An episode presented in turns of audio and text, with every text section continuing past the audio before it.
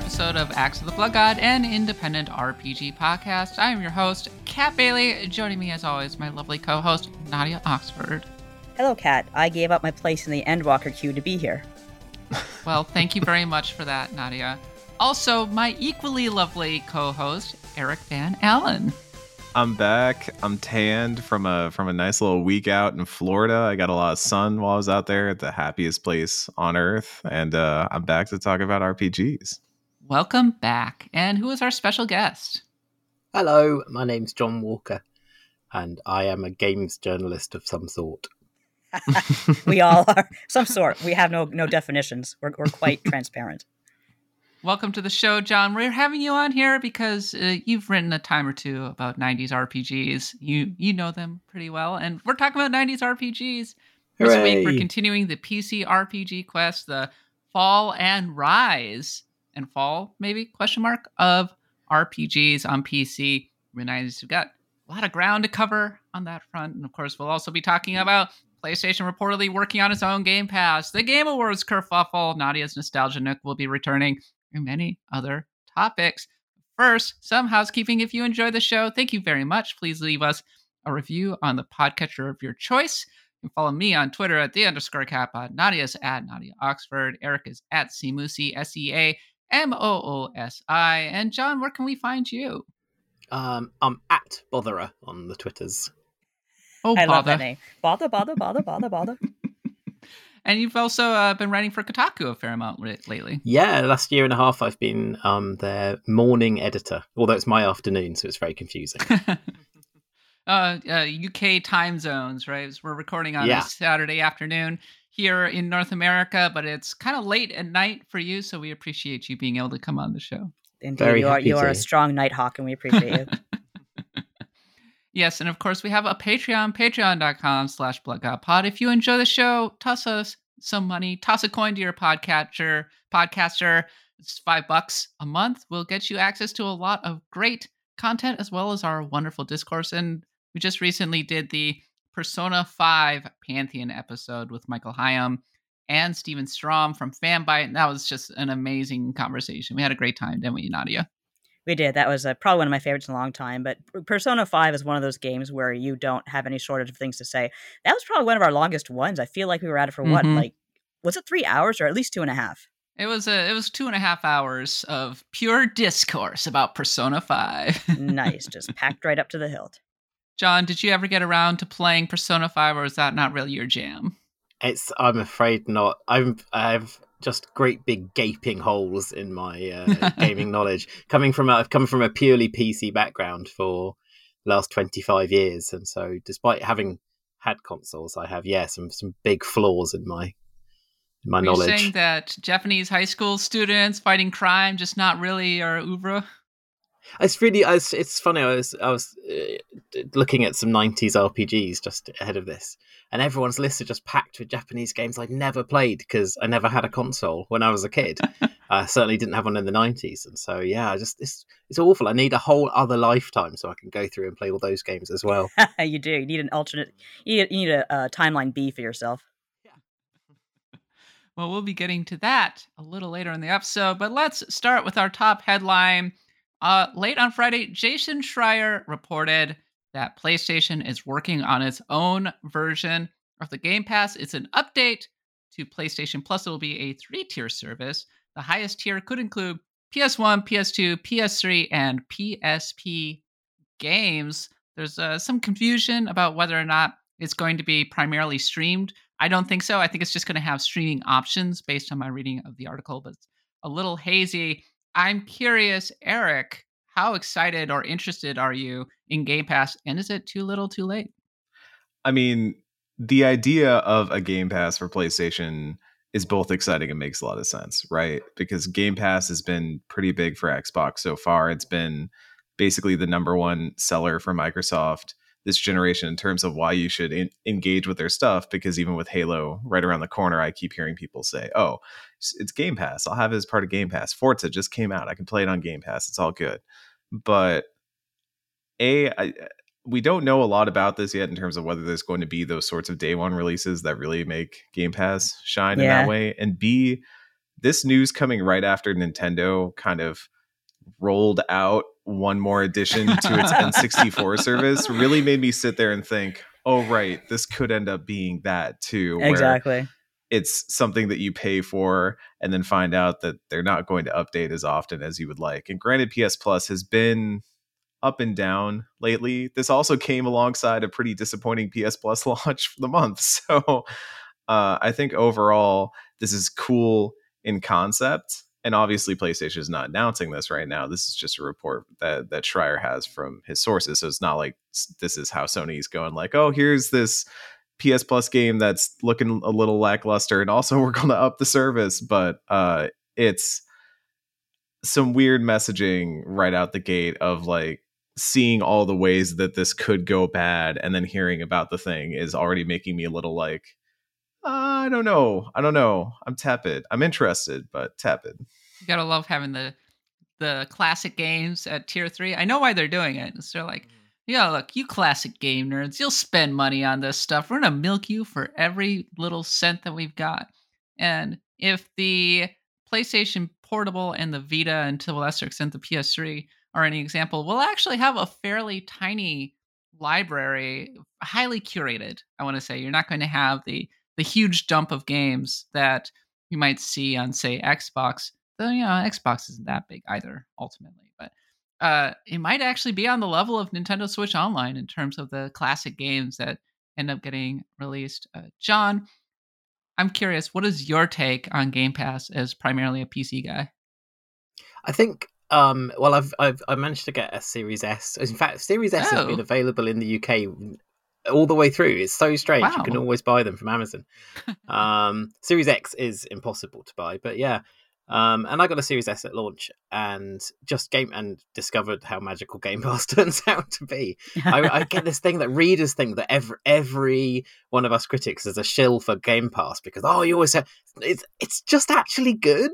Yeah, it's, yeah. it's, it's yeah. quite hard to be cynical. I mean you can you can clearly be cynical in terms of Um, you're not actually owning anything, and they're quite right. cleverly forcing you into a tithe rather than ownership. And yeah, I, I have I have plenty of cynicism for it, but it really has made Sony look so far behind. And then with such a a disastrous first year for exclusives on, on P S five, um, it just like Returnal. Like, I have I haven't played Returnal yet. It's really dope. It's my game. I know, of the year. I know, I know. But um, I did play Ratchet and Clank though. Mm, so. That was cute. That was a, a good was looking great. game. It was, yeah, it was great. Um, it's it, but you know, for a, a year, that's not it's not been an impressive run. So it, it seems like it's absolutely necessary they do it. But then at the same time, I really don't want to add another subscription to my yeah, giant monthly pile. No. And then I don't want. Fight them fighting over them. Are you going to have Microsoft and Sony fighting to see who gets which game? And now suddenly, you know, we're in that awful situation now where we used to just have Netflix, and now we have to buy all of Netflix's yeah. rivals. Mm-hmm. God, mm-hmm. It's so it's so annoying. And and yeah, you're talking about adding another subscription. I can't keep track of what I've got. And then it's like I got another email from some subscription I thought I canceled. Thanks for your monthly payment. Oh crap! Did I cancel the right one? You have to set like alarms. I, I, dis- I had to get Discovery Plus for the Olympics, and then I was like, I must set an alarm so I don't keep paying for Discovery Plus, whatever that is. No, that's a good idea. I want to know if... Uh, see, I like the idea of having retro games streamable, of course I do, but can I play them on my P S P, or do I have to play them on my T V? Because I'd rather play them on the P S P, and if you can let me do that and stream it to that poor little system... um Sure, I'll I'll purchase your P S V. Literally, sorry, the Vita, P S Vita isn't even mentioned here. The Vita sorry, is sorry. not even talked about in this Sony's news like, report. What's a Vita? I'm just being really optimistic and living in La La Land. So that's my answer, I suppose. Nadia's fantasy, Nadia's great dream that will never come true. That's one of the like quiet advantages of Game Pass, though, is that alongside having those catalogs of older games and newer games, they're also making it really available across Xbox consoles, P C, and cloud. I know people who have been playing old games just through Xbox cloud gaming, like on yeah. their phone or on their browser even. And that's really rad. That's cool from making it more accessible. It's cool for making it easy to play it wherever you want to and not be tied to, say, a PlayStation four or PlayStation five that's hooked up to a T V. And that's the sort of stuff that I look at and see like that's the value add here, whereas the value add for Sony just seems to be we're going to dip into our back catalog minus the Vita. Yeah, minus the Vita is right. Yeah, yeah, no, Vita, Vita means death. I look forward. Oh, I look forward to this being announced in spring and then being like, well, no Suikoden or Final Fantasy Tactics, two games that I had right. on the PlayStation three and Vita for ages. Great, yeah, thank yeah. you. Put Chrono Cross on here. Oh, wait, no, that's not on here either. I don't know. Maybe I'm being too cynical. Maybe John Ryan has turned his, t- changed his tune and is now loves retro games at this point and isn't just... He was the one who said that, right? Like, nobody plays yeah. old games. Like, just just spit on me. You may Believe as well. in generations. He's never going to live that one down. Statement that has never he's, come back to He's going to be horrified when he finds out about uh, emulation. And meanwhile, I think that the reason the Xbox Game Pass is so successful, I mean, look at Forza Horizon. What a what a value. That game came out day one in Game Pass. If, unless PlayStation is willing to allow, say, I don't know, Horizon Forbidden West, which it will never do, to come out or day one. Can you imagine its... Final Fantasy Remake Part two on their oh Game Pass? Oh my gosh. Day one? Yeah, no, exactly. They're not going to do that. Xbox, no. They're trying to build an audience, so they're just like YOLO exactly. with this kind of yeah. stuff. Yeah.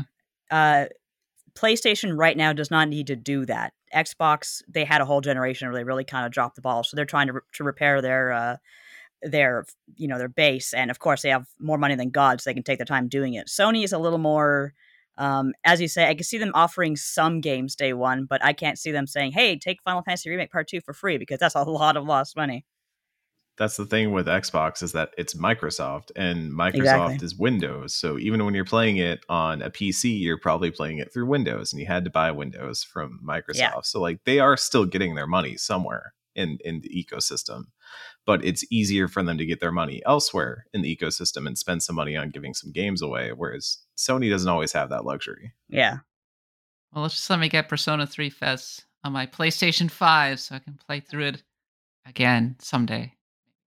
All right, continuing onward, the Game Awards is coming out next week, and we were going to have a prediction segment and be like, what's going to be happening in the Game Awards? But then Jeff Keighley did an interview with the Washington Post and really embarrassed himself by saying, uh, addressing yes. the Activision Blizzard controversy, and where Nintendo, Sony, and Xbox and other play- people have come out and said, directly condemned what is happening at Activision Blizzard, especially after that extremely damning Wall Street Journal uh, advertisement. Jeff Keighley said, we want to support employees and developers, said Keighley, who added he supported people coming forward with their stories, but also didn't want to diminish developers' opportunities to spotlight their games. We have to think very carefully about how to proceed here. Definitely declined to call out Activision Blizzard. Uh, various people on Twitter pointed out that uh, an, an Activision executive is actually on the board of advisors mm-hmm. for the Game Awards. Jeff Keighley, like, quickly scrambling to do damage control, saying, no, no, no, no, no, no Activision Blizzard over at the Game Awards, promise, it's fine. Then he did a big Twitter thread and said, the Game Awards is a time of celebration for this industry, the biggest form of entertainment in the world. There's no place for abuse, harassment, or predatory practices in any company. But a lot of people are saying, too little, too late. Don't look behind the curtain. It's okay. Just look. Uh, no, Activision. Uh, don't don't look over there. It's that community meme of like, I can excuse rampant allegations of harassment, but I draw the line in not letting my best friend come to my awards show. Yeah. Because the like, I sleep meme. Yeah, it, it is. It's that. And like, I, I think, as as some people have said, you know, there's a lot to be said about how this award show gets made, because it's not just that there's an Activision person on the board. There's plenty of other people on the board from companies that have also had problems yeah, in the past in or currently. Yeah. So like uh, there there are issues there. And, you know, it's it's up to us to be conscious of that stuff in, in the media side, I think, moving forward. Probably be some discussions and stuff, but uh it's it's also an aspect of, you gotta walk walk the walk, talk the talk. And all I'm saying is those those mics are open at the award show when you get up there for your awards. If you want to say anything, Joseph Ferris, you know, I'm talking to you specifically. That mic's hot. Something more than fuck the Oscars or whatever it was that year. Yeah. Jeff Keighley, all he had to say, I they set it up. He had air cover. Xbox and Sony and Nintendo were all basically on the record saying that what's happening at Activision Blizzard is ridiculous. All Jeff Keighley had to say was, what is happening at Activision Blizzard is absolutely terrible, and we fully support everybody uh, who is uh, all the victims of harassment at Activision Blizzard, and we hope that the Game Awards can be a p- celebration of what's positive and good. And by the way, Activision Blizzard won't be at the Game Awards. That's all you had to say. That's all you had to say. You didn't even have, you could condemn them in like the most lukewarm terms, and like, wow, what a what a P R cell phone. Well, he, he is the Doritos Pope. So Doritos Pope gonna Dorito. Uh, John, I'm I'm curious what your perspective is on, on this. I think I th- it doesn't nothing. I have I've just heard this story. I didn't I didn't catch this one. Um, it doesn't surprise me at all because this is Game Awards are this, and you don't have to acknowledge them. You don't have to participate in them. Um, I'm at, I used to go to the the G D C Awards every year. The you know the G D C and I G Fs, and just live tweet how hateful it was from the audience. Until I found out how you get into the V I P section at the front, and then I would just be too distracted by making jokes um, with with others. Um, it, they are their their whole conceit is is negative, and it's not this idea that we're celebrating. We're not celebrating anything. We're just handing out trophies, and but the wrong people are always handing the trophies to the to sometimes to the right people. I, I just I've never watched the, the Game Awards. I never intend to watch the Game Awards. If you want to catch all those trailers, great. You, you know, they're on YouTube almost straight away. You, we can all ignore it. The whole industry can just flat out ignore it, and then it will go away.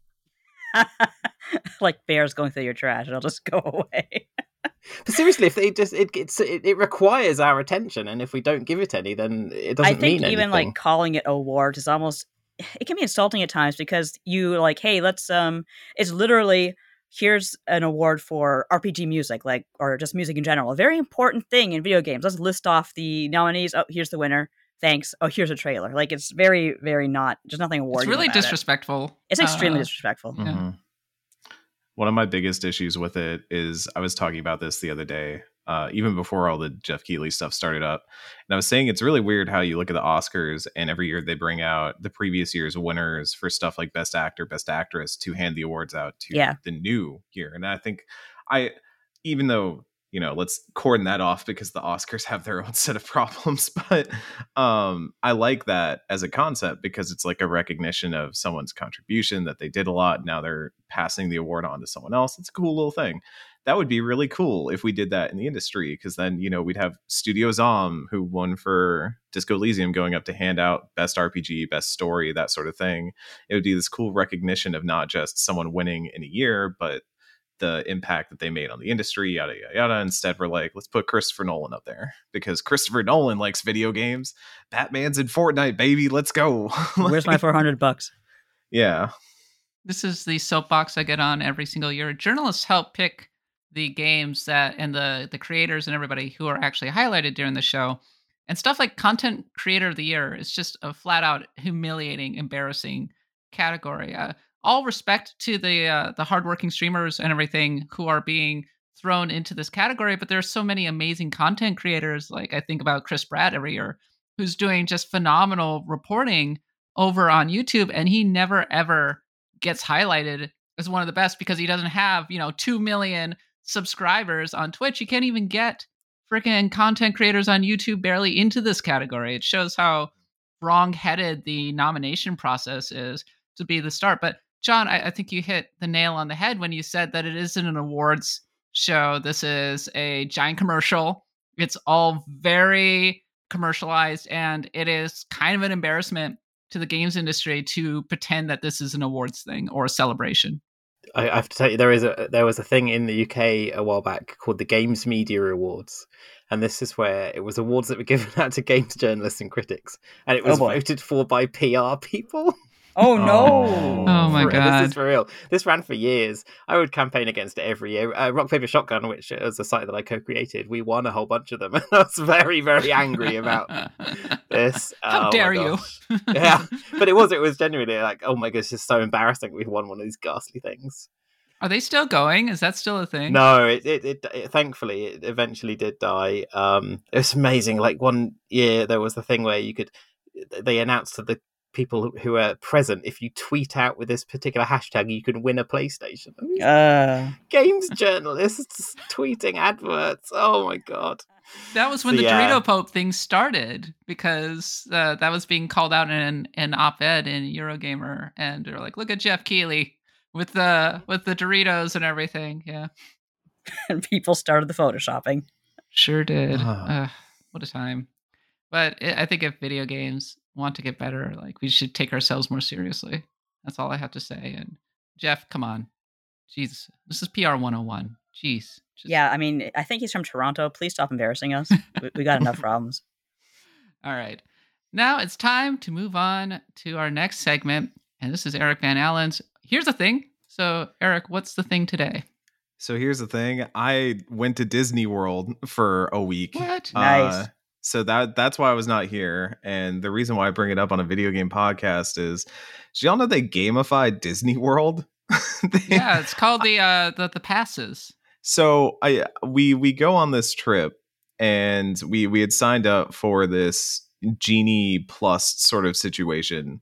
And about five minutes into this trip, I realized that the thing I'm trying to explain to my family is essentially trying to explain to them how Destiny quests work, because it's all this stuff about, well, see, we got to wake up at seven in the morning so we can secure our lightning lane. The first, the first of two lightning lanes we have, we have two a day, and you can only apply them to individual rides. So you can't lightning lane the same ride twice in a single day. It's got to be here. It's got to be at the park we're at. Unless we want to park hop later, we can park hop at two p.m. So we could lightning lane one later in the day and park hop to get to it. Now, there's also a la carte lightning lane, which is not part of the Genie Pass subscription, where you oh, pay individual amounts of money to get on high demand rides like Rise of the Resistance or Remy's Ratatouille ride. And I'm just sitting there and I'm like, oh my God, they turned this into Destiny. like, it's And it was kind of haunting the whole week, because, yes, you know, I, I had not been to Disney World for, I think it's been fourteen, fifteen years was the last time I went. And this was a big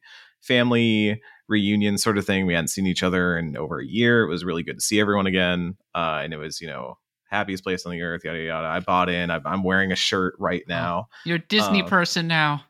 You're no, one of I, them. I, so there was a channel in in the, the resort we were staying at had a channel called Japan T V, and I put it on because I was really excited, because I thought it was going to be Japanese language versions of, of Disney movies. That'd and I was awesome. Like, that sounds like fun.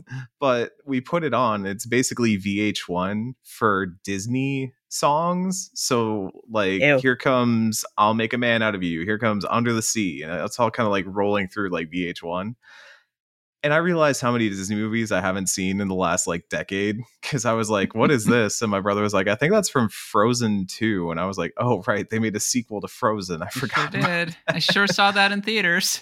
Oh, my, my Disney background is a little bit spotty, because I was in high school through the Disney Renaissance. So mm-hmm. or or middle school, like both. It kind of went on. But yeah, I once that dropped off. Because my friends and I used to every year, like, we'd finish school and we go catch the latest Disney movie, because it usually came out around the same time. And then I think around Tarzan, we said, you know what? I think we're done with this tradition.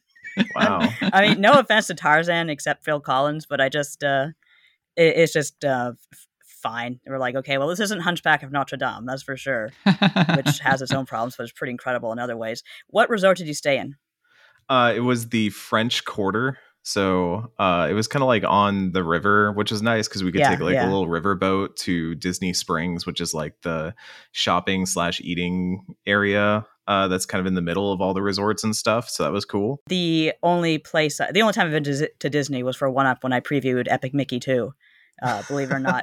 And that was with Warren Spector. And what a strange dude. Like, he got us on all the rides, like, first in mm-hmm. line, because we were just really V I Ps that day. And that was my first time at Disney. And I'm just like, walking around, I've never been to an amusement park like this in my life. I was thinking, oh, it'd be like Canada's Wonderland, you know, a little bigger. No, it's its own universe, its own like gravitational pull. And it's just like, yeah. what if a nuclear bomb went off here? That would be like such an oh incredible scenario. Where, like, I love that that's the thing that you're thinking. It's like, what if they this uh, this got, place got what nuked? If, what if the zombie apocalypse just broke out here? You know perfect. What I'm saying? It'd be amazing at Disney. Like, it, it's so something about the place is so fascinatingly artificial, like the Dead Lizard mm-hmm. Patrol. Okay, so I was playing, I was staying at the Grand Floridian, which is a really, really nice resort, mm-hmm, and mm-hmm. everyone there has a certain face they put on for you, as to be expected.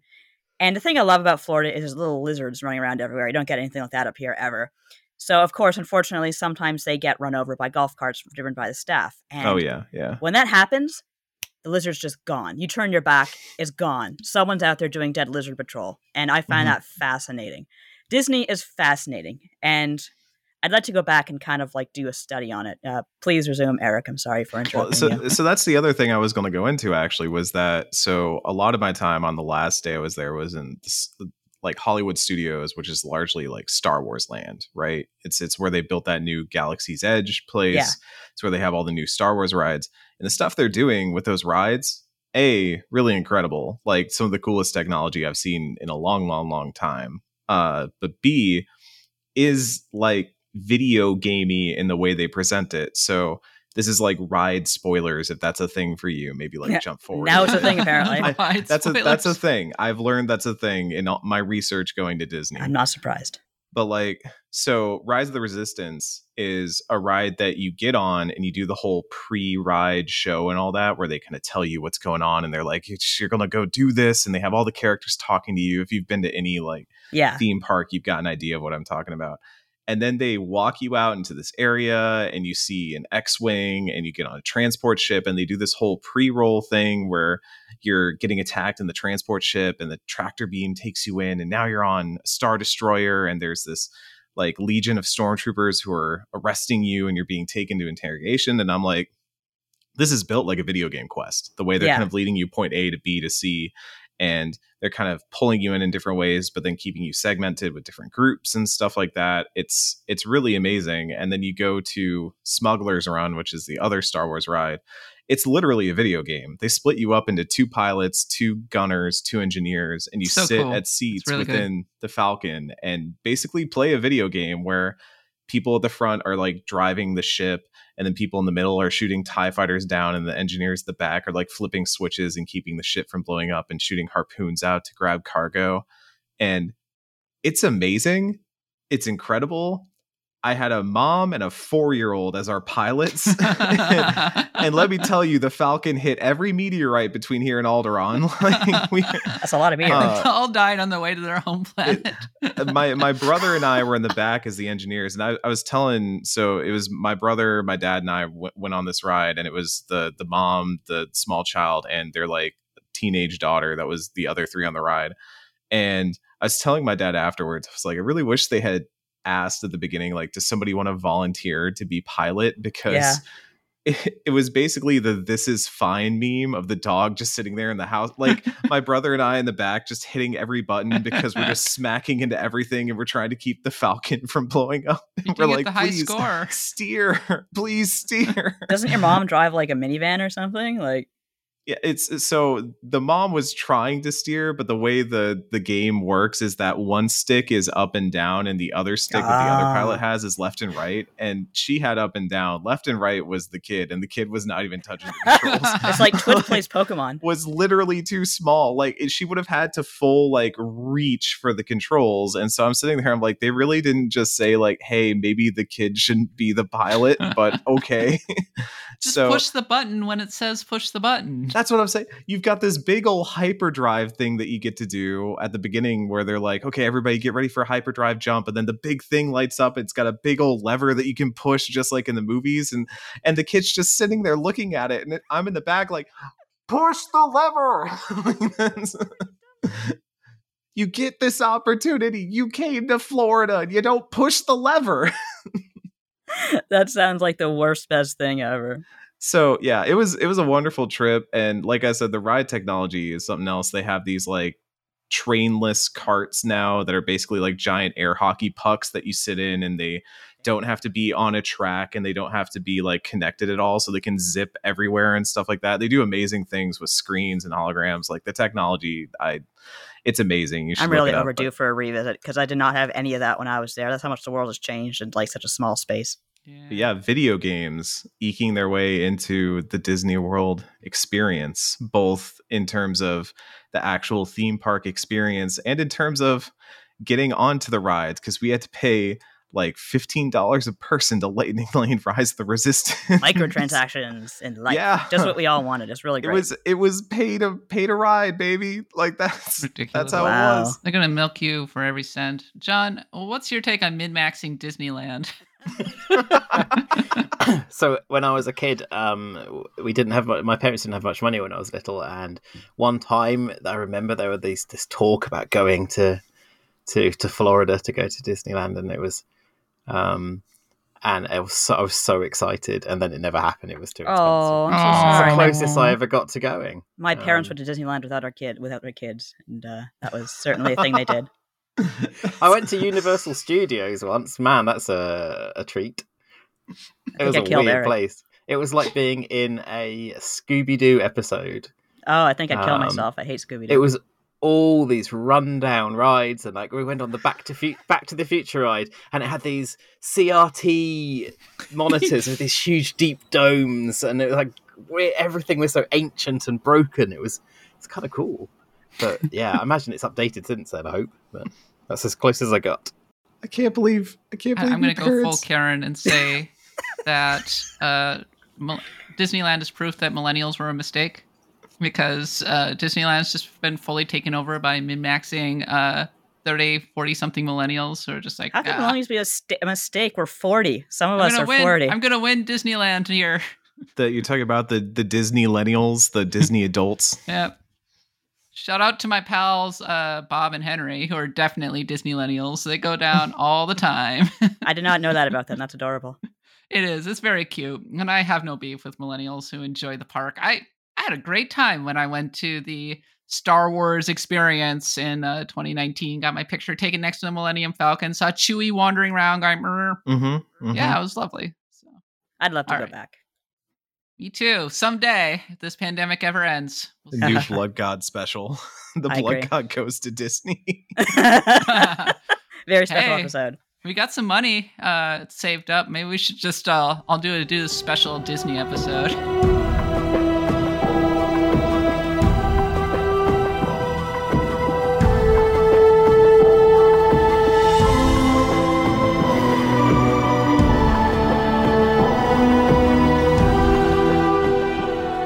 It's time for our main discussion. Yes, it's the P C R P G Quest nineteen nineties. We did the seventies. We did the eighties. We've covered a lot of ground. Now we're going to talk about the nineties, which was an interesting time for P C gaming in general, P C R P Gs. It was a time of transition. C D-ROMs were coming in to the in vogue. We were all obsessed with F M V games at this time. Atari exited the P C business. Commodore went bust. Mac was irrelevant. Pentium was on all of our minds. And at this time, P C R P Gs changed radically. In the early nineties, it was much more in the vein of the eighties, where you had, you know, Wizardry six and Ultima seven. And by the late nineties, Black Isle Studios and BioWare were very much in vogue for R P Gs. We were playing Fallout, we were playing Daggerfall, and pretty soon Morrowind. So, John, I brought you on here. What are your memories of playing P C R P Gs in the nineteen nineties? So my my dad was a huge games player. Um, he got a, a, a Z X eighty-one in nineteen eighty-one and and got hooked on text adventures. And so we in the eighties, I grew up. I learned to read with text adventures, like a, some sort of pathetic um, superhero backstory.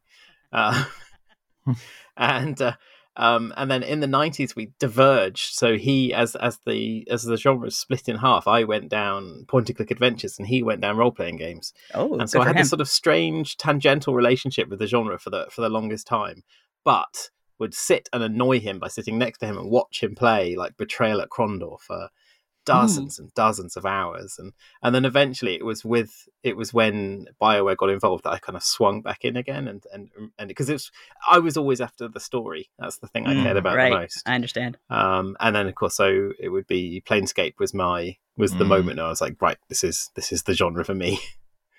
So it's kind of right at the tail end that it became a big deal for me. But I did. I watched my dad play so many, so many R P Gs in the nineties. And what was it?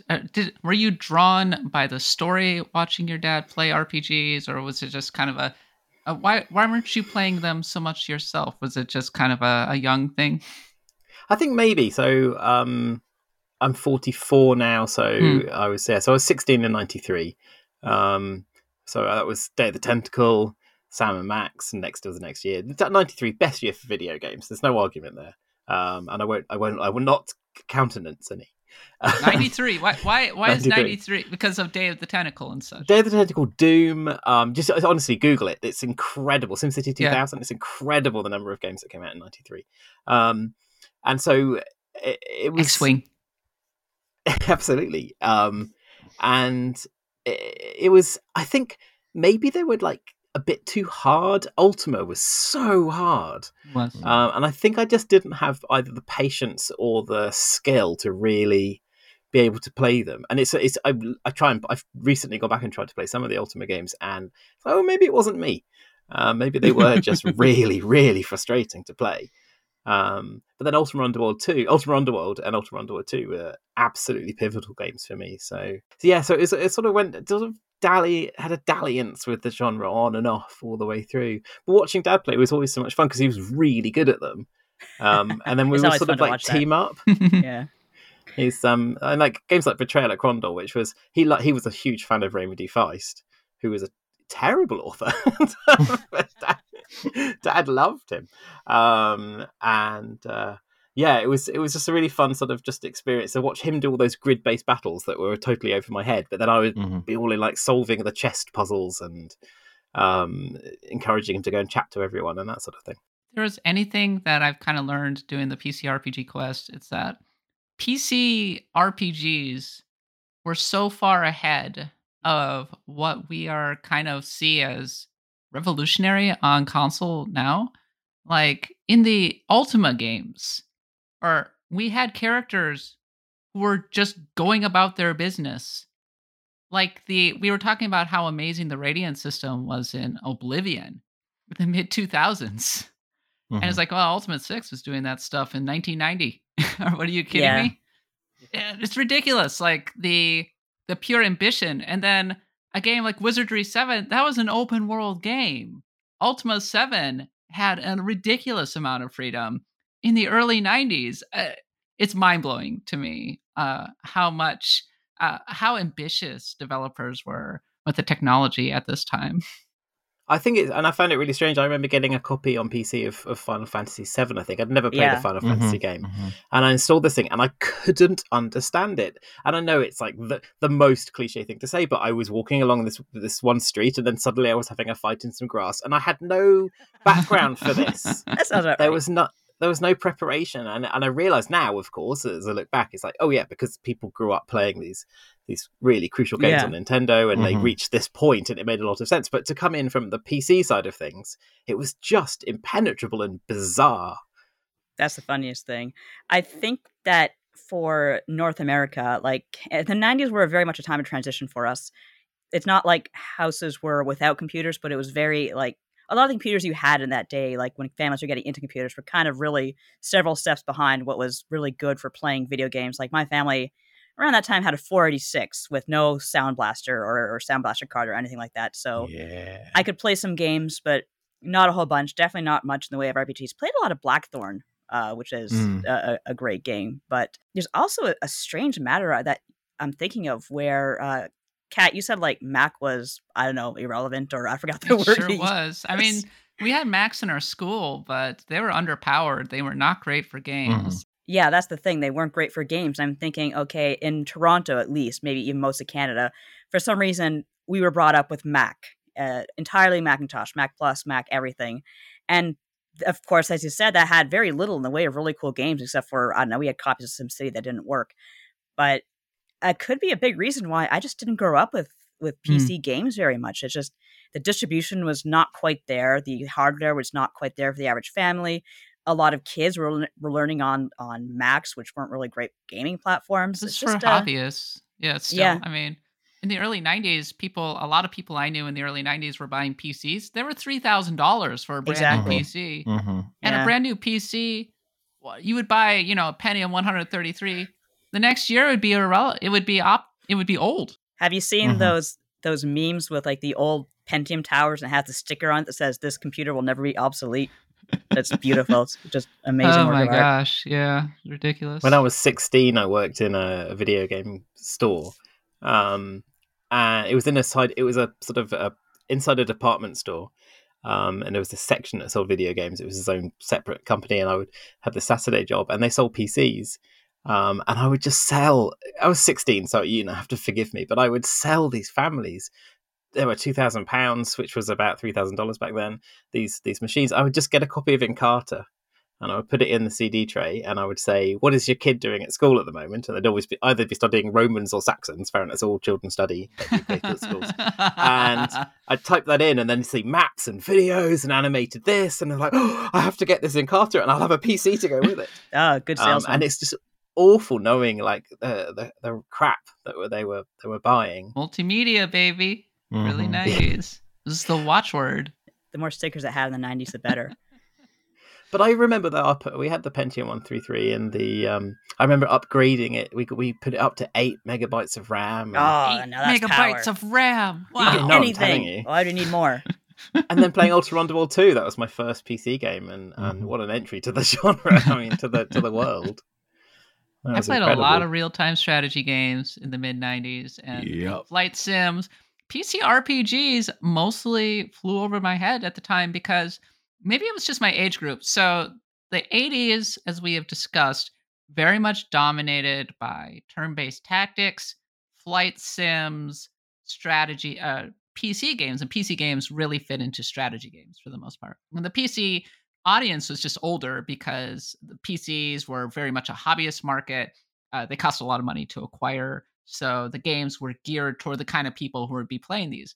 In the nineties, technology is improving, right? And so you can have much more viable action games. And maybe a watershed moment is the release of Ultima Underworld, a game that's like fully three D and apparently uh, apparently influenced Wolfenstein three D. They played Ultima Underworld and were like, wow, uh, we should uh, we should make our own three D game, which became uh, a different game. I forget what its name. I think it's Catacombs or something like that. And then it became Wolfenstein three D. And then, of course, that led to Doom. And John, you were saying ninety-three was the best year of all time. I mean, Doom Doom changed everything, mm-hmm. right? Mm-hmm. Now everything had to be a shoot 'em up. R P Gs mm-hmm. became... Well, R P Gs need to be more action-oriented. They need to keep up with the rise of Command and Conquer. They need to keep up with the rise of Doom and everything. And you started to see it with absolute nonsense like Ultima eight, which was not a good game and practically killed the series. Ouch. Right. I think we've talked about Ultima eight before, haven't we? Yeah, a little yeah. bit. A little bit. That's the cool thing about playing P C games at this age, though, because this is finally, we've reached a generation where I was playing video games. Mm-hmm. But... um. Growing up here, like I've I've told the story before that my dad was huge into Quake uh, and and huge into Command and Conquer and stuff like that, and so there was so much that was happening, so much that was being innovated in the space, and then other companies were trying to keep up. You know, when Dune came out, and suddenly the idea of a real-time strategy game, as we'd only seen in like Herzog's Way before it, is now suddenly like a thing that everybody wants to create, everybody wants to make, and other companies are looking at it. And I do think there's something to what you said, Kat, about how the owner, the ownership base of P Cs was skewing older. So when R P Gs started to come up with new stories near the end of this um, this decade, it wasn't, you know, the kind of fairy tale stories that we have in Final Fantasy and Dragon Quest. It was Fallout. It was uh, Baldur's Gate. It was Planescape Torment. And I didn't get into this era of games until later, because I would later meet a girl who told me that she was very into Neverwinter Nights, uh, which A, should have wow. told me that she was way out of my league. But B, um, I was like, oh, I should check this stuff out. You know, I'll impress her. I was playing and I was like, man, this is really dark and depressing.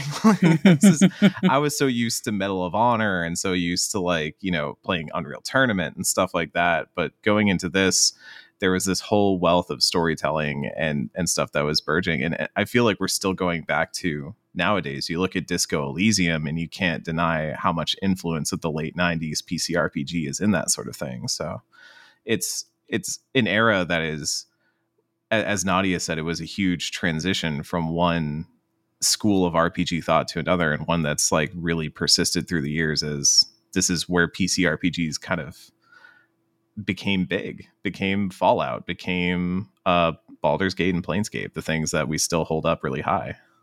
But before that happened, the genre had to almost go extinct. Go ahead, John. I was just about to say the same thing. Yeah, like it, it was. It had to go fallow for the longest mm-hmm. time to be able to come back. And um, I wonder where it would have been with the tech in the mid nineties. That sort of mm. if like I can imagine a world where, you know, obviously because Ultima Underworlds, they were made by what who would eventually become Looking Glass, um, and of course then you've got, you know, the the, the greatest game ever made, Thief. and um, and Deus Ex, and obviously all that sort of stuff. So they went, they, they it pulled them in a different direction. I'm really interested to know what the mid to like those mid nineties could have looked like if they'd gone the other way. Mm-hmm. If they pulled that sort of first person into much more role playing direction, it would have been. It could. It doesn't. I don't think it needed to be Fallout. Is what I'm saying. I think it could have well, been. Well, they did. It was called Daggerfall. Yes. It's yeah. just the tech yes, wasn't true. Where Daggerfall in so many ways was, you know, your. It was a three D version of your eighties R P Gs. Like, it was very ambitious in that way, but the tech wasn't quite there to realize what they wanted to do years later. It would be kind of better realized with Morrowind in the two thousands, right? And then, of course, you could have, you could have a whole discussion about what Skyrim did to the genre. Oh, yeah. Oh, boy. But uh, I, I think Daggerfall is your answer, John. No, no, I think you're absolutely right. But isn't it weird that it was? It's the one. Look, like, Betrayal at Krondor was ninety-three as well, mm-hmm. which wasn't a great game, but it was a really interesting role-playing game, and it showed another. And the, and you know, there was still those sort of the remnants of the S S I games that were still around. Those Eye of the Beholders type things. Yeah, yeah. Sort of kept going. And Might and Magic as well was that just sort of plugging away. Jason Wilson's Babies. I think about.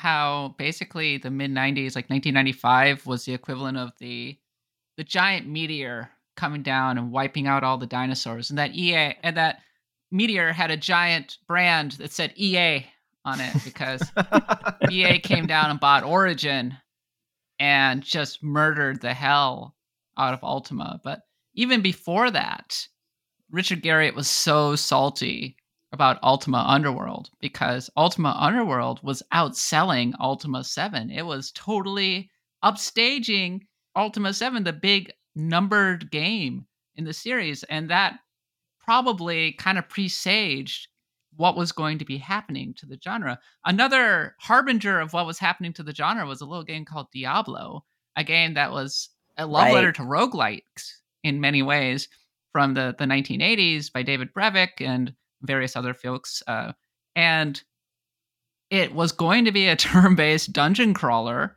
and Blizzard said, make it real-time. And they're like, no, don't, no, we're not going to make it real-time. Are you kidding me?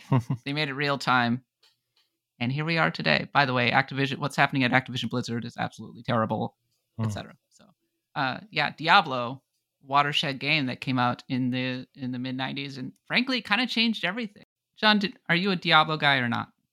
So I played a bunch of Diablo two, but never, I never, I, I think I didn't play what people think of as properly. So I just liked, I played, I'm just blanking on the name. What's the one that's set in uh, all the mytho- mythological, uh, Titan something? What was it called? Oh. My brain is just blanked on one of the most famous games. That one. Anyway, so I'd have played Diablo two like I played that just as a sort of string of like a very single player story based yeah, game. that's that's how I played Diablo three when I finally played it. I really had a great yeah. time. It was on the Titan Quest. It was perfect. That was the one. Titan Quest. There we Thank go. Titan, Titan, Quest. Titan Quest. Oh my yes. god. That's... And then they would work on the Torchlight games. Mm-hmm. Yes. One of the Titan Quest people. By the way, sorry if I came off as too glib about the Activision Blizzard stuff. Obviously, it's really important. And so we saw a lot of games that were quite famous at this time. Ultima nine was the end of the series. Uh, King's Quest died. Quest for Glory died. And in their place, we started to see games like, as we already mentioned, Neverwinter Nights, Baldur's Gate, Fallout, uh, Diablo. This was kind of a new era, Black Isle Studios. And, you know, we talk a lot about how game development has no room for error now, especially big budget games. And that was becoming very apparent on the P C in the nineties. Once again, the P C was a forerunner for a lot of what would be happening in the next decade or two over in the console space. So places like Sierra Online, you know, suddenly they couldn't afford to have a game go bust on them because the, the stakes were so high. The development teams were so big. The costs of doing these F M Vs, having these voice actors, were becoming absolutely prohibitive.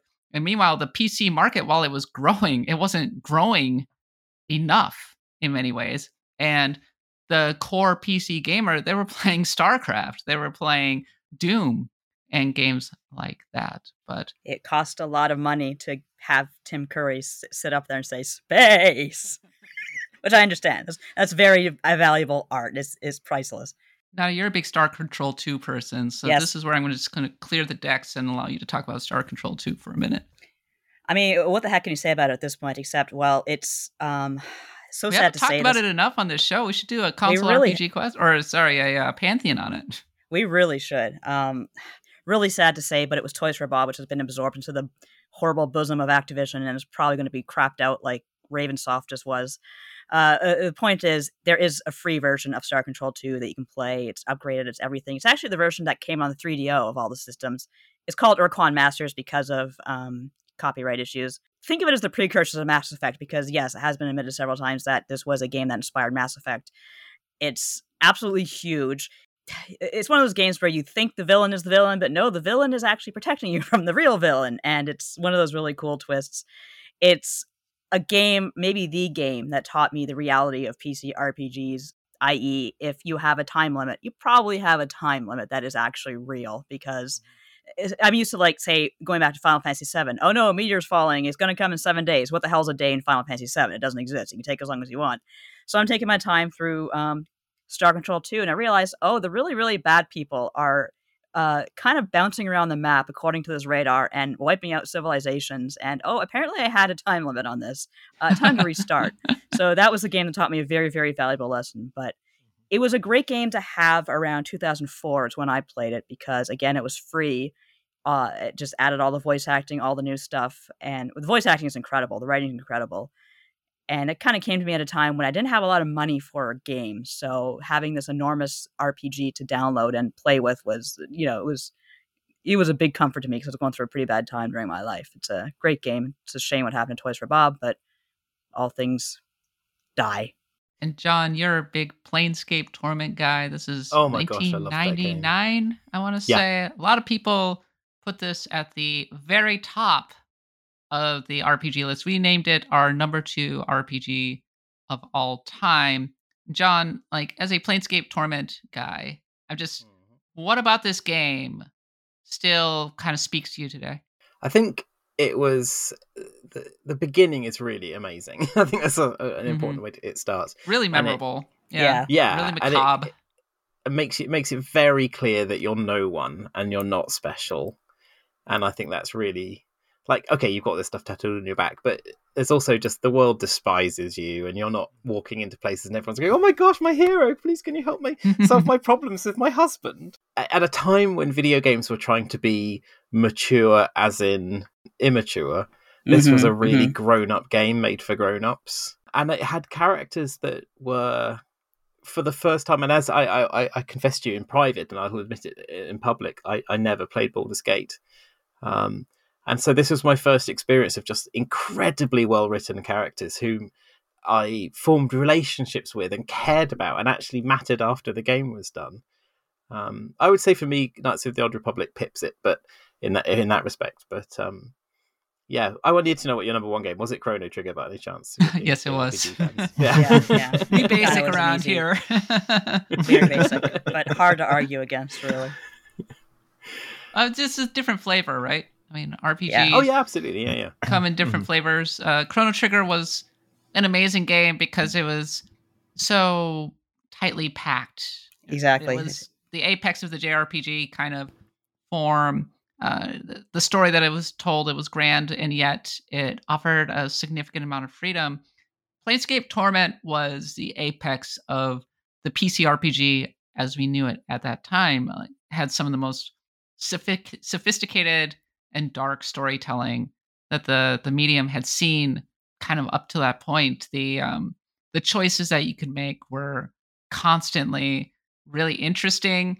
And one of the things that really stood out about was how it put so much more of a premium on making choices than it did on combat. Combat was much less of an important thing, I think, with Planescape Torment. And I think today, some of the best R P Gs are the ones that also put more of a premium on choice. I, I think that choices, interesting choices in a moment-to-moment basis, are what separate R P Gs more than story or combat these days. I think so. I think it's it's really interesting how yeah, storytelling. It was it was the domain of the point and click adventure in the nineties. You had um, obviously what Telltale and uh, sort of Telltale, um, uh, LucasArts and Sierra were both doing. It was really their domain at that point, and and then they sort of lost their way. Those games, well, they those games desperately wanted needed to be three D, and it couldn't be, and that was all. A shame. Um, and then, yeah, almost as they were like, they passed the baton on to the R P G, I guess. It's like, we want to tell big, elaborate, beautiful stories, um, but we want to tell stories in a way that how you experience it will change based on how you behave. Right. Um, and I think that's the key. I think that's the the really big key. I think that's what's misunderstood about that era of games is this idea now. It's like, this game has three hundred endings. It's like, who cares? Because that means you don't know how to end your story. Now, this game had one ending, but how you got there, how you behaved on the journey is what made a difference. Um, and it was about how how do you experience the narrative rather than what how do you change the narrative, I guess. And I think yeah. that's what that, that era of games really understood. Yeah, like Fallout one falls into a similar school for me and, and is really interesting to see how that series has developed over the years as it eventually went from being a P C R P G to being... honestly these days a console R P G that's also on P C, because you look at Fallout one and that has an entire end section where you can beat the final boss by just winning a debate against him and and not having to do any combat or anything. And it's all just, have you learned knowledge? Have you learned about the world? Are you able to like rationalize to this person why their worldview is is not going to hold up in the long term? It's not going to do.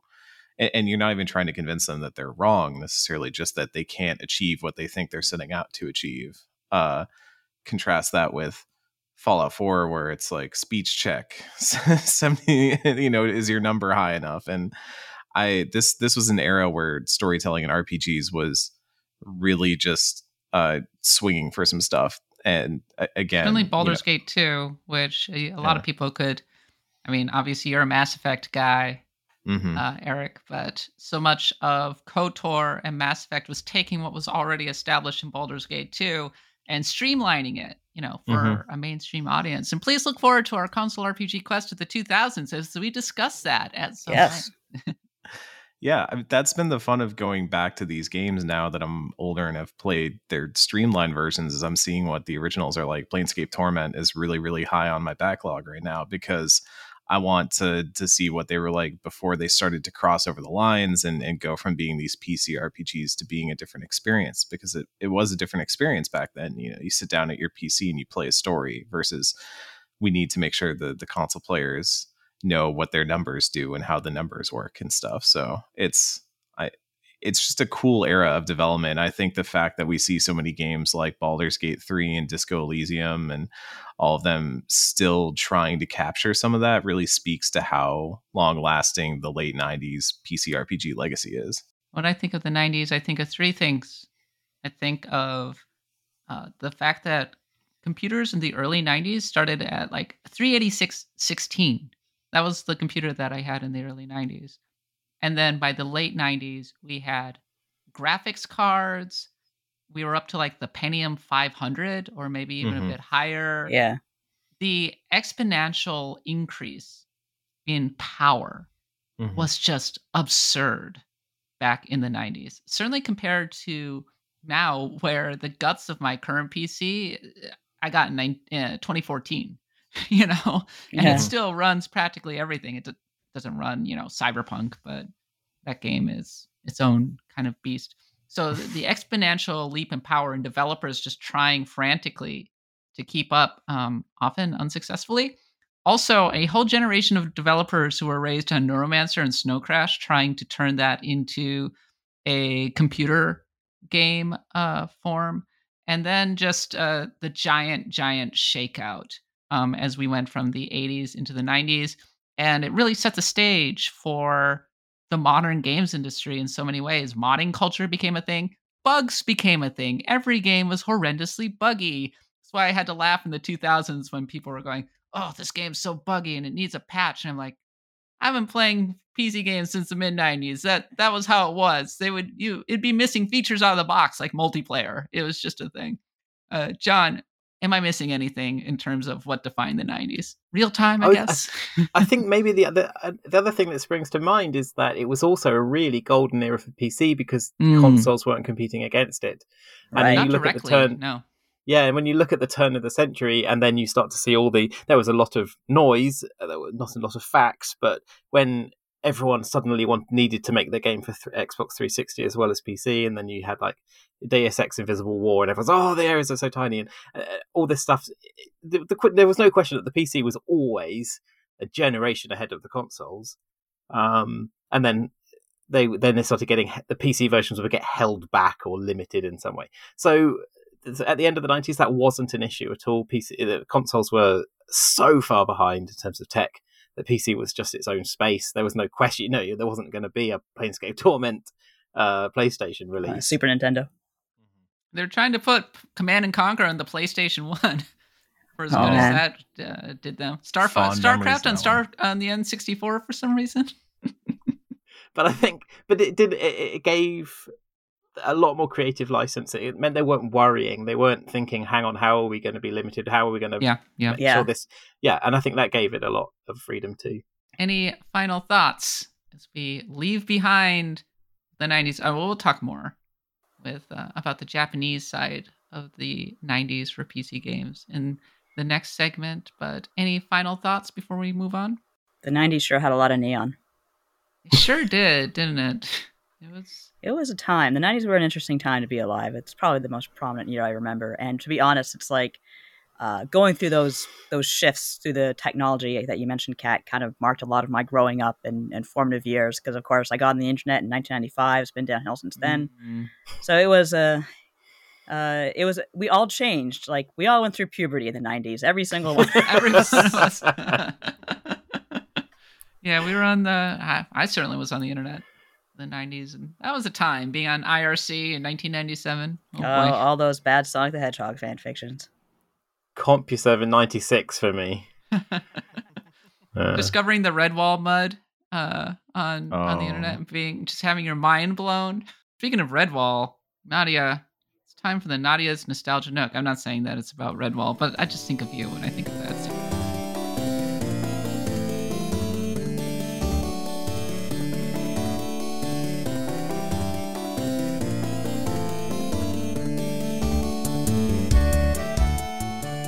Should do a Nostalgia Nook on Redwall sometime. I don't know how it tied into video games, but I'm sure I'd find a way. We, no, we this don't time even have to. Let's just talk about it. No, it's fine. What's your Nostalgia Nook for this week?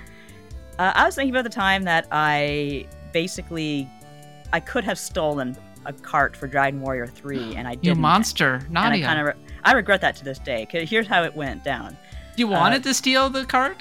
Well, I could have. That's the thing. Like it, it was a very gray area. You should have stolen the cart. I'm just going to tell you right now.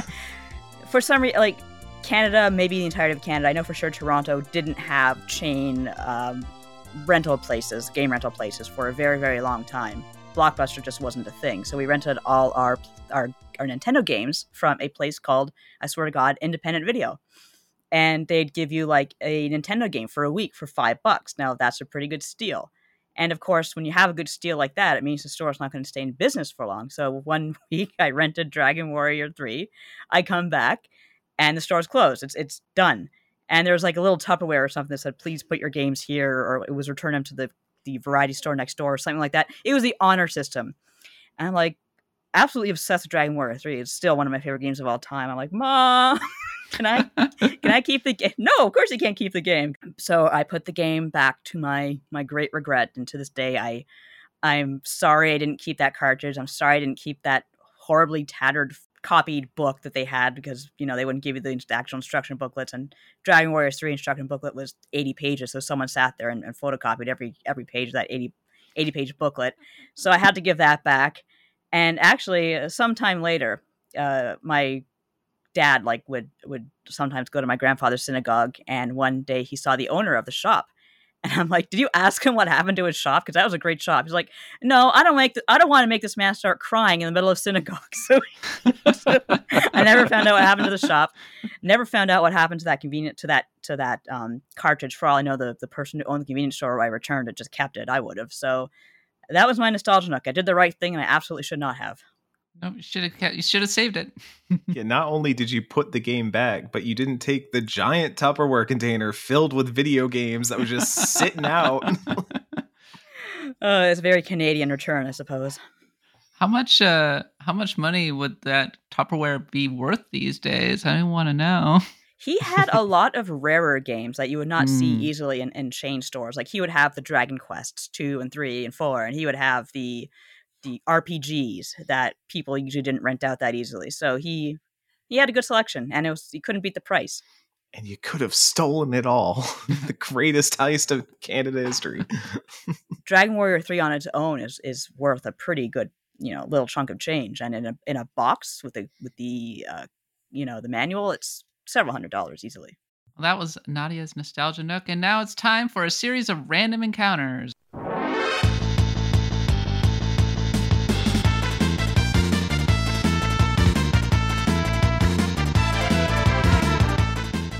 First one is Paper Mario is now on Nintendo Switch Online. It's the one N sixty-four game that Nintendo has put on the I was expansion watching, pass. My, my husband was watching a YouTuber complain about Nintendo doing this and blah blah blah, and I'm like, "Well, you bought it." I said to I said to Kat when this thing came out. Kat asked me, "Are you going to buy Nintendo Switch Online's upgrade?" And I said, "You know what? If they give me games that I want on the service, absolutely." But they have not proven themselves. Nintendo's online mm-hmm. catalogs have always been terrible. If they want to reverse their, their stupid decisions, sure, I'll buy it. Until then, no, I'm not I'm not buying, I'm not putting the money in. Why? Stupid. They got your money already. That's that's the end of it. Like, don't you have to buy it like year, like the full year up front? You do, but I didn't pay for the upgrade. I just have basic. Right, that, that's what I'm online. saying is like everybody who upgraded, they already got the full year from you, and now you just oh, get yeah. to sit there waiting for one more game in the next two months. Like, two months? I'd give them six months. I don't. What I don't get is that they must know that their only competition is piracy. Yes, right? Like all of their entire back catalogue, their whole back catalogue comes pre-installed on any number of like fifty buck devices you can buy from Amazon, mm-hmm. and and totally legally too. That's the crazy thing; they're legal to buy. And so, what what do they think they're gaining by drip selling this stuff? I don't know. Nintendo is so Nintendo. It's their best and worst trait. They're the ones who come up with the they're the only ones I find in the game industry who have real surprises still. They're the ones who can make you sit through a Nintendo Direct and say, "Wow, I never even saw that coming," where everyone else is like, "Oh, well, this was leaked two weeks ago." So they have their good and they have their bad, but when they have their bad, I'm not going to reward them for it.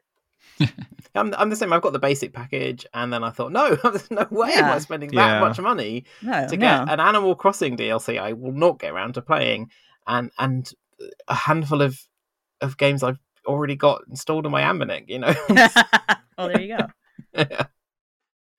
yeah, it would be nice if they just at least had a roadmap so that yeah. we mm-hmm. didn't suddenly go, well, Paper Mario dropped at five p.m. on a Thursday.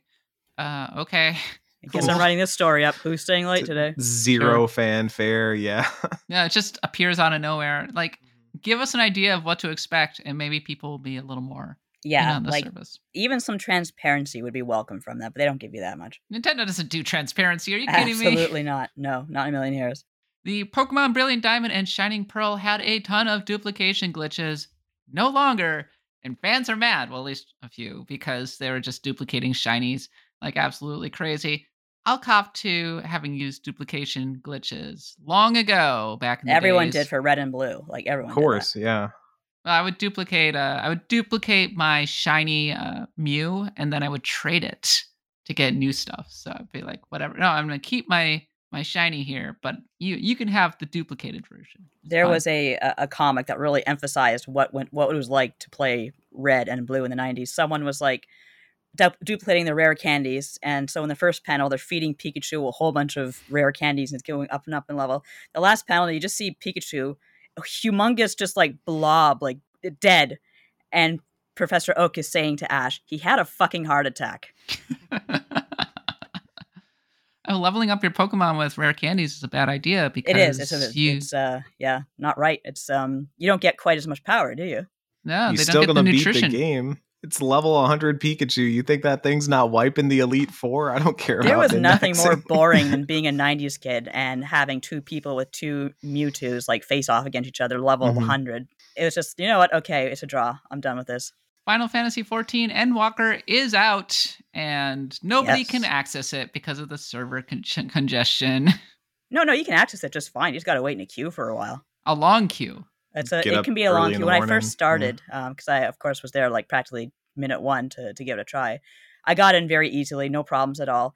Now the queues are in the thousands, and that oh can take God. up to an hour. And the good thing, though, is once you're in, you are in. Like, I have not had any problems with um, kicking or or buffering or anything like that. It's it's very, very stable. So it's worth the wait. You just go make several sandwiches. And finally, Kingdom of Amalur: Re-Reckoning actually got D L C. It's called Fatesworn. It has new storyline, location, quests, dungeons, equipment, enemies, even a new mechanic. New soundtrack by Grant Kirkhope. It's out December fourteenth, twenty, uh, December fourteenth on all platforms, except for the Switch, in which it'll be coming out in twenty twenty-two. And the only reason I'm highlighting it, frankly, I, I don't think Kingdoms of Amalur holds up. It's a uh, it's a weird R P G for, that was very much of its time. But the fact right. that there's this huge expansion coming out for this remake of a decade-old game, it's just really notable to me. It's it's a strange moment in R P G history, I feel. It is definitely one of those, okay, well, sure, this may as well happen moments. Sure, this may as well happen. The Kingdoms of Amalur: Re-Reckoning. That's uh, I discovered that game after it came out and didn't do so well, and then mm-hmm. I played it and I just loved it. I adored really? it. And oh, I, so yeah, okay, I, you're a big, you are a fan. What? Tell me. No, tell but me here's why. the here's the weird thing, right? So I played it and I bled it dry. I played every bit of that game. I wrote about it on on Rock Paper Shotgun and said, "Oh my goodness, why aren't we all so excited about this game? I love it." And then when the Re-Reckoning came out, I went, "Oh, brilliant!" And I was like, "Oh my god, I'm no interest in playing this whatsoever." Oh dear. So I don't know what happened there. And the idea of trying to get back into it enough to play the D L C now, so late after the fact, seems weird. I love that they did it, though. I mean, it's mm. amazing. No, it's cool. It's cool. It's almost yeah. as if Nintendo were to come up with an entire expansion for Pokemon Brilliant Diamond and Shiny Pearl. They will never do that. Never oh. happening, sadly. But uh, Kingdom of Amalur, uh, a game that strangely aged quite poorly for a game that was pretty well received back in the day. In any case, let's talk about what we're playing. John, you're our special guest. What are you playing right now? Um, so I just uh, just I'm playing a game called Archvale that just came out on Game Pass, um, and I'm really enjoying that. What is um, it? It's like a cross between um, a fairly standard top-down R P G, Zelda-y R P G, and bullet hell twin-stick shoot-em-up. And um, it works really well, although I have, I think I might just be hitting my limit, which is very early in the game. But uh, there's only so much uh, hand-to-eye coordination I'm capable of, and uh, um, but it, I'm really, I'm really loving. It's a, it's been really fun up until this point. I'm hoping if I can, I just need to figure out that I've gone in the wrong direction and, and then up improve my defenses and so on. But yeah, I'm really enjoying that, and I've just played um, a game called Project Warlock, which came out in two thousand eighteen. And it was a um, sort of tribute to um, Hexen. Oh, um, Hexen! And really, really speaking good. of the nineties, I, yeah. yeah. And I, I played this. I played the demo of the sequel that's coming out next year, and it's stunning, absolutely stunning. It's on it's on Steam, and it's a really good demo. Um, and I thought, oh gosh, I never played the original. I went back to it, and I yeah, just re- I write. I have a, a, a website called Buried Treasure, which I may as well plug on your podcast. Yes, which please is do. about. Um, The idea is I'm trying to cover tiny indie games that the press won't write about because for the time it would take to cover it, you'd never get the clicks for it to be worthwhile. and then these these amazing games get completely ignored. So I was trying to write about those on this little Patreon supported site, and um yeah, so I, I played it for that, and it's I'm only halfway through. It's enormous, and it has that proper um like Hexen Heretic feel to it, and uh, but it's with much more modern sensibilities in terms of it's two point five D. It's really, you know, it is really old school. It's in five chapters made up of multiple levels each, and um and every new chapter has a whole new set of enemies, so it's constantly interesting and and refreshing, and um yeah, but it's and it's fast, which I really love. I really miss those fast um fast first person shooters. Mm. And they're kind of making a comeback, you know. Like, uh, oh yeah, I'm loving these build engine style shooters yeah. that are coming out now. It's just brilliant. I mean, it's two thousand one again. Halo Infinite is the most popular thing. Oh, Eric's shaking his head, being like, "Oh baby." I, I I may have already put about forty hours into Halo Infinite. No way, really? Yeah. Wow, so good, eh? Everybody loves it. I don't get good. it. I don't like Halo.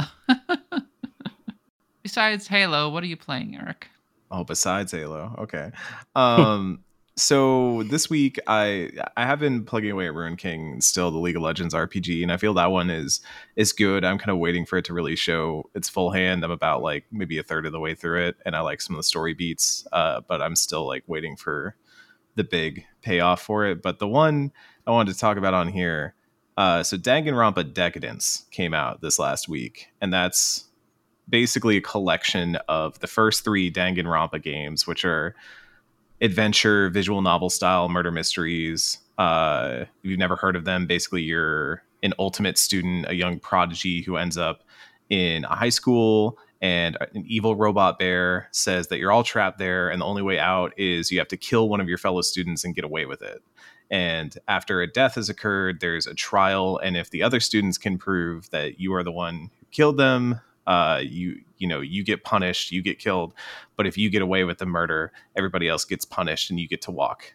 Uh and so it's a very dark it's it's a dark game, uh and you, you to be clear, you are not doing the murder, you're solving the murders throughout all of it. It's a very story driven game, uh really easy to draw comparisons to Phoenix Wright, um, right but it's an absolutely amazing series. Uh, one, two, and V three are all one hundred percent worth playing if you have ever enjoyed detective games, mystery games, uh, any sort of social sim elements like from Persona or, or dating sims, because there's a lot of that in there. Uh, it's they're wonderful games. I can't recommend them highly enough. The thing I've been playing is the fourth game in the collection called Danganronpa S, which is an expansion of a side game board game they put in V three.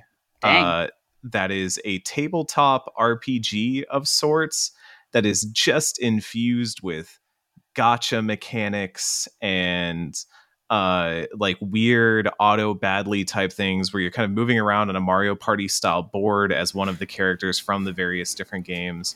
And you're leveling up and you're getting stronger, and you do all these random encounters and battles, and the idea is you're supposed to build these cards, and they're cards because you get them from gacha pulls. Um, and eventually you will build a party that you can then climb a tower with, and it's it's the whole goal of it is fan service, because it's the idea of all these different games take place in different occurrences, different timelines, obviously not timelines, but like different points in time. Um, And because of murder, they, these characters murder. don't always have the opportunity to interact. So it is very fan servicey in that it's like, hey, see these students hang out with each other and interact. It's like if you had like the Persona Q games where you had the opportunity for the casts of all the different Persona games to hang out and talk with each other and joke around and stuff. It's that same appeal. But especially if you've played V three, which is a game that is very... um. It's an indictment on monetize, monetization of franchises and like the idea of cinematic universes and franchising as a whole. It it like openly rebels against that stuff in ways that are like really profound and interesting. And then obviously all the creators, Kodaka and all them, leave to go do other things. They're working on other games, and Spike Chunsoft comes out with this board game that's like, hey, what if we put monetized gacha pulls into the fan service game about all your favorite Danganronpa characters? And I was sitting there talking to my Normandy F M co-host Ken, who's who's also a big Danganronpa fan, and we were both like, this is exactly what that last game was so concerned about, and they're just doing it. Well, like, it happened. Just, it was a yeah. warning, and it happened. Uh, like here, there's a big blinking sign that was like, "This, you know, don't turn things into monetized franchises where the whole appeal is just consuming more content and not asking questions and just being glad that more content is coming down the pipe." And then those folks leave to go do other stuff, which, you know, that. How that stuff has turned out is another bag entirely, but in comes the Spike Chunsoft pipe of here comes content and streaming out. Wow, what a lack of self-awareness. Yeah. And, and here's the thing. I hate myself because I've been still playing this game because uh, the, the folks who can see me on the webcam right now can see that I've got uh, this weekend's C E O fighting game tournament on the T V behind me. And it's a really good game to just put something else on and barely pay attention to as you're watching something on the screen. And so I'm really, this is half an indictment of Danganronpa S as not really being anything more than fan service that doesn't understand what made the series so good in the first place. And also an indictment of myself for just eating it up. Yeah. and, but also I hate me. Yeah. So it's a little self-loathing here this week. uh, but if you, That all said, uh, we were talking in the Discord earlier. Uh, some of the patrons were talking about visual novels and stuff. And I cannot recommend enough if you've not played the Danganronpa games. Like, all three of them are on Switch now. I've heard varying takes on the port quality. I've not had time to assess them myself. I've mostly been playing S, but uh, those games are brilliant. You should play them. They're they're freaking incredible. Nadia, you talked a little bit earlier, but I assume that Endwalker is just your life right now. Pretty much. They're, I'm not going to talk too much about it because you don't want any spoilers. You should but check out Charlene Dropouts. We're going to review it. Mm-hmm. We, we're going to be reviewing. We're going to review it on the next Charlene Dropouts. But for now, I'm just kind of trying to get through the storyline, being selective about the quests that I take so that I can get through the storyline before someone spoils it all over me for on Twitter. So I, I'm hard at work. The queues, I just kind of put up the queue and I wait and I go make dinner or whatever and come back and uh, I can play for a couple hours without an interruption. Are you into it so far? Oh, yeah, I like it very much. I haven't done... I, I think I'm coming up on the first major, like, dungeon, so mm. that's going to be a test. Although I did play that particular dungeon in the hands-on for um, Final Fantasy fourteen Endwalker, so I know what's coming, and it ain't pretty. Well, speaking of being on our... back on our bullshit, I suppose, I've been playing a lot of Persona five. You should go check out our Pantheon episode. I'm still not out of the casino, but I'm... making progress, and I've definitely got Whims of Fate stuck in my head forever now. Such a great mm-hmm. song, but great song. They just keep playing head. It over and over and over again through that multi-hour dungeon. Mm-hmm. Yep, you're gonna you're gonna know those lyrics by the end. One thing we didn't really talk about was Akechi, and I I don't know if Akechi is controversial or not. It sounds like people aren't a big Akechi fans. It's fine. I know that in a boy Akechi wonder kind of way. Got a lot of changes to him in Royal, in Royal. and people yeah. appreciate those changes, but I'm not privy to them, and they're probably spoilerish anyway, but I, I will say he did get a glow up in Royal. Yeah, I will say that, like, I've not played Royal. I'm just aware of everything that happens in Royal, and obviously I've played all of Persona five. Uh, Akechi, you don't know yet why Akechi is a controversial character, let's say. Yeah, um, yeah. But also, uh, I think Akechi is... in the original game was a big missed opportunity yeah. that I would have loved to have seen more of. And then Royal gives you the opportunity to see more of that character in a way that's really interesting. And it's kind of what makes Royal work so well outside of the main plot, which is also very, very good. So um, I, I'm, I'm interested to hear what the takeaways are because you're playing through Royal, right? For your first time? No, I'm playing through no, the original Persona five. Oh, you're playing I'm base playing Persona through five. Royal gradually. Okay. The Royal stuff is worth looking into once you finish the base game. Then I wouldn't encourage you to play another eighty hours of an R P G to see it. But uh, the Akechi stuff is definitely very interesting. All right. It is time now to wrap up with a mailbag question. This one is from Zoo Batman, and they want to know, what game series would you like to write for if given the chance? And what would you write?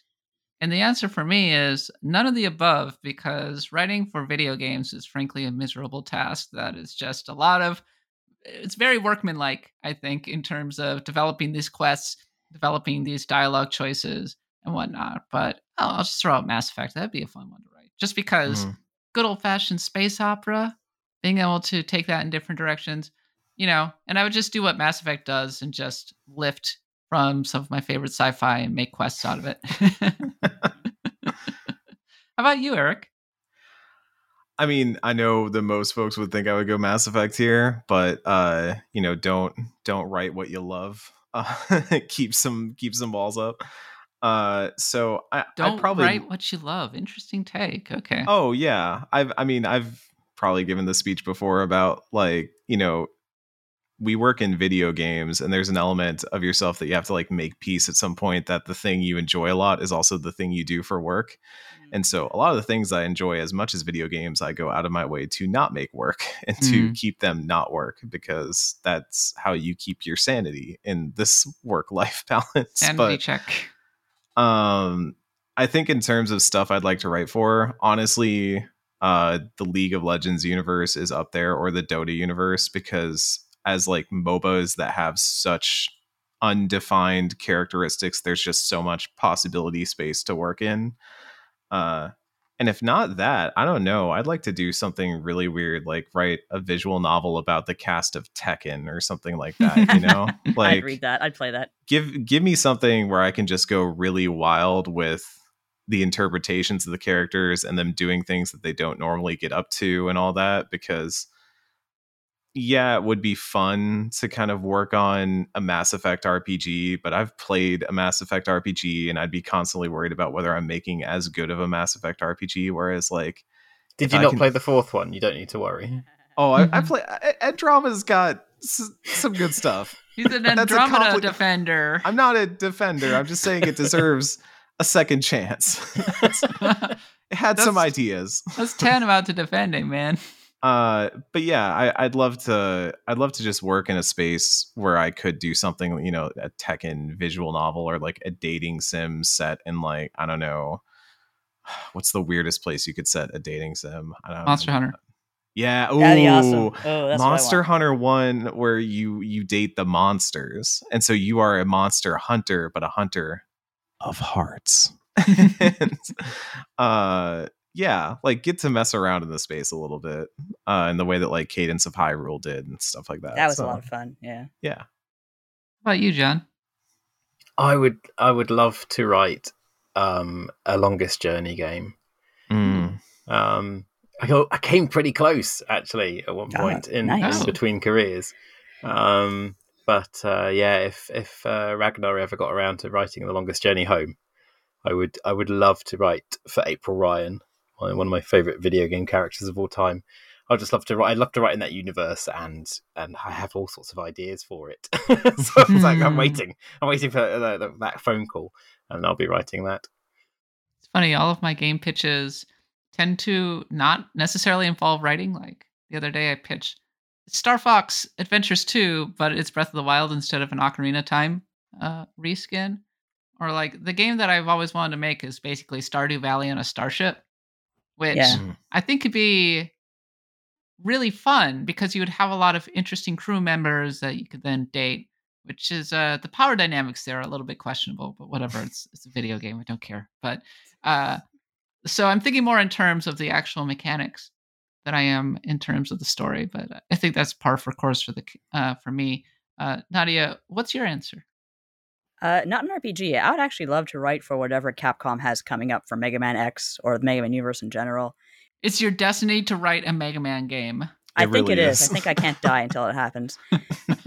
Basically, Mega Man, Mega Man X, those series have uh, very, like, kind of like little wisps of lore. There's nothing in there that's nearly as deep and as involved as an R P G, but there's what is there is fun to work with.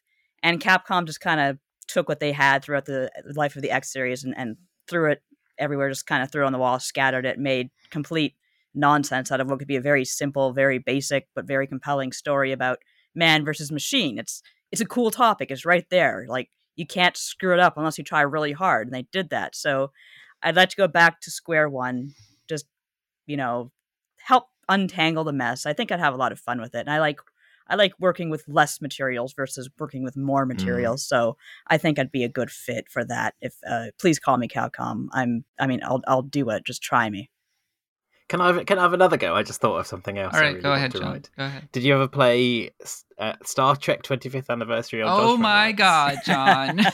You said the magic care. words.